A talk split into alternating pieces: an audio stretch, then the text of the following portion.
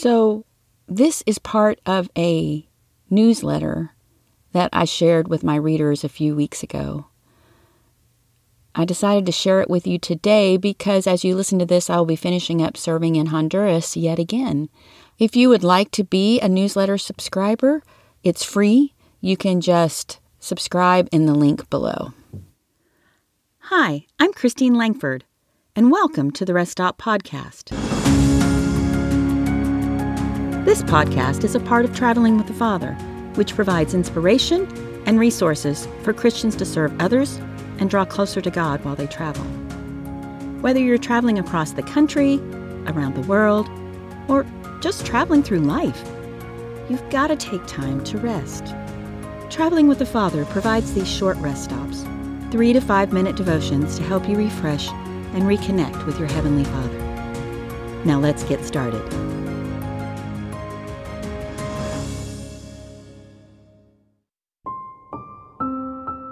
Changing my world. Eleven years ago, I joined my husband in his Honduran medical mission as part of the prayer team, hoping to change the world in the name of Jesus. Instead, partway through this first trip, I found myself in tears on a women's cancer ward. I prayed with a young woman with ovarian cancer who worried she would die there without ever seeing her two young children again. In the next bed lay a young woman with a massive abdominal tumor whose pimp had dropped her off with just the clothes on her back. A son asked me to pray with his mom suffering from lung cancer who labored to take each breath. A family asked me to pray with their mom behind the death screen in her last hours. The needs were overwhelming. I realized the true inadequacy of my own prayer life and I could not do much to change any of these physical needs. So, why do I continue to go? The people. On one trip, we visited the outpatient pediatric cancer ward. One of my prayer partners spotted a little four year old boy who had lost a leg to cancer. Using his walker, he ran around the ward with a big smile. My fellow worker was about to ask if she could pray for him when this little boy took his hands off the walker and raised them in the air. Balancing on one foot, he prayed the Lord's Prayer for her. Preacher Boy brought her to tears. Meanwhile, I was inside the playroom with a group of children awaiting treatment. With my broken Spanish, I asked the children about the colors of the crayons and how old they were. I remembered a children's song in Spanish, and one child attempted to sing it with me. A young dad with his two year old daughter tried to help as much as he could. We smiled and laughed as we tried to communicate. When the translator returned a few minutes later, I asked to speak to the young dad who had been so helpful. His daughter had been diagnosed with a brain tumor a year ago. Although she was cancer free, they returned for follow up treatments to ensure the cancer didn't reoccur. God was at work in this cancer ward, and I thanked Him for allowing me to participate. The Honduran partners we've worked with over the many trips also amaze me. I've enjoyed getting to know them and becoming familiar with their personalities. One man is always ready with a corny joke to make us smile. He seems to effortlessly guide us through customs each time we arrive. Another works year round with the Honduran doctors to facilitate our trips. I admire the president of MDM, who teaches calculus at the tutoring program we visit. Part of the ministry includes providing food baskets to needy people on the mountain, some of whom have children enrolled in the program, while others do not.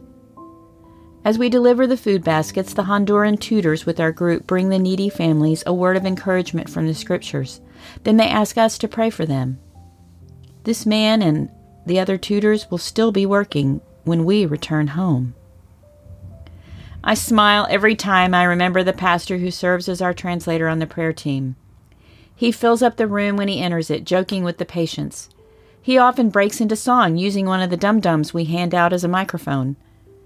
To watch this shepherd in action inspires me. On many trips, God introduced me to several patients who were so grateful to God despite their circumstances.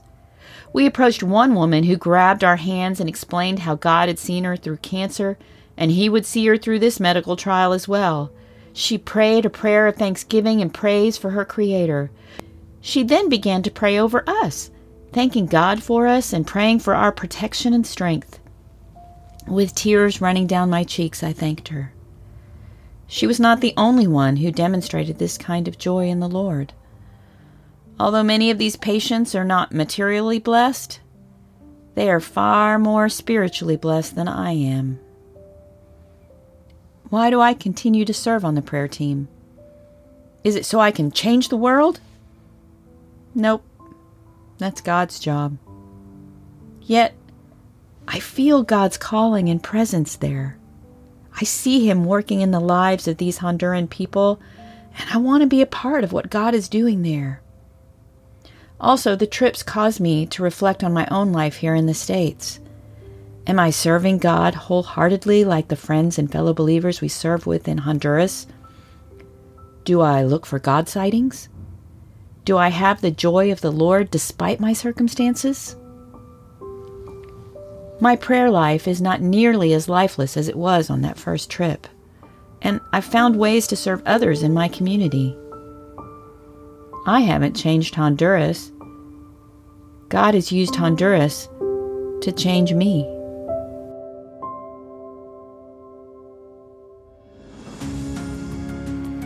This podcast is part of Traveling with the Father, which provides inspiration and resources for Christians to serve others and draw closer to God while they travel. For devotions, descriptions of attractions and campgrounds, as well as tips to help you remain plugged into God as you travel, follow the link in the show notes or visit the website at travelingwiththefather.com.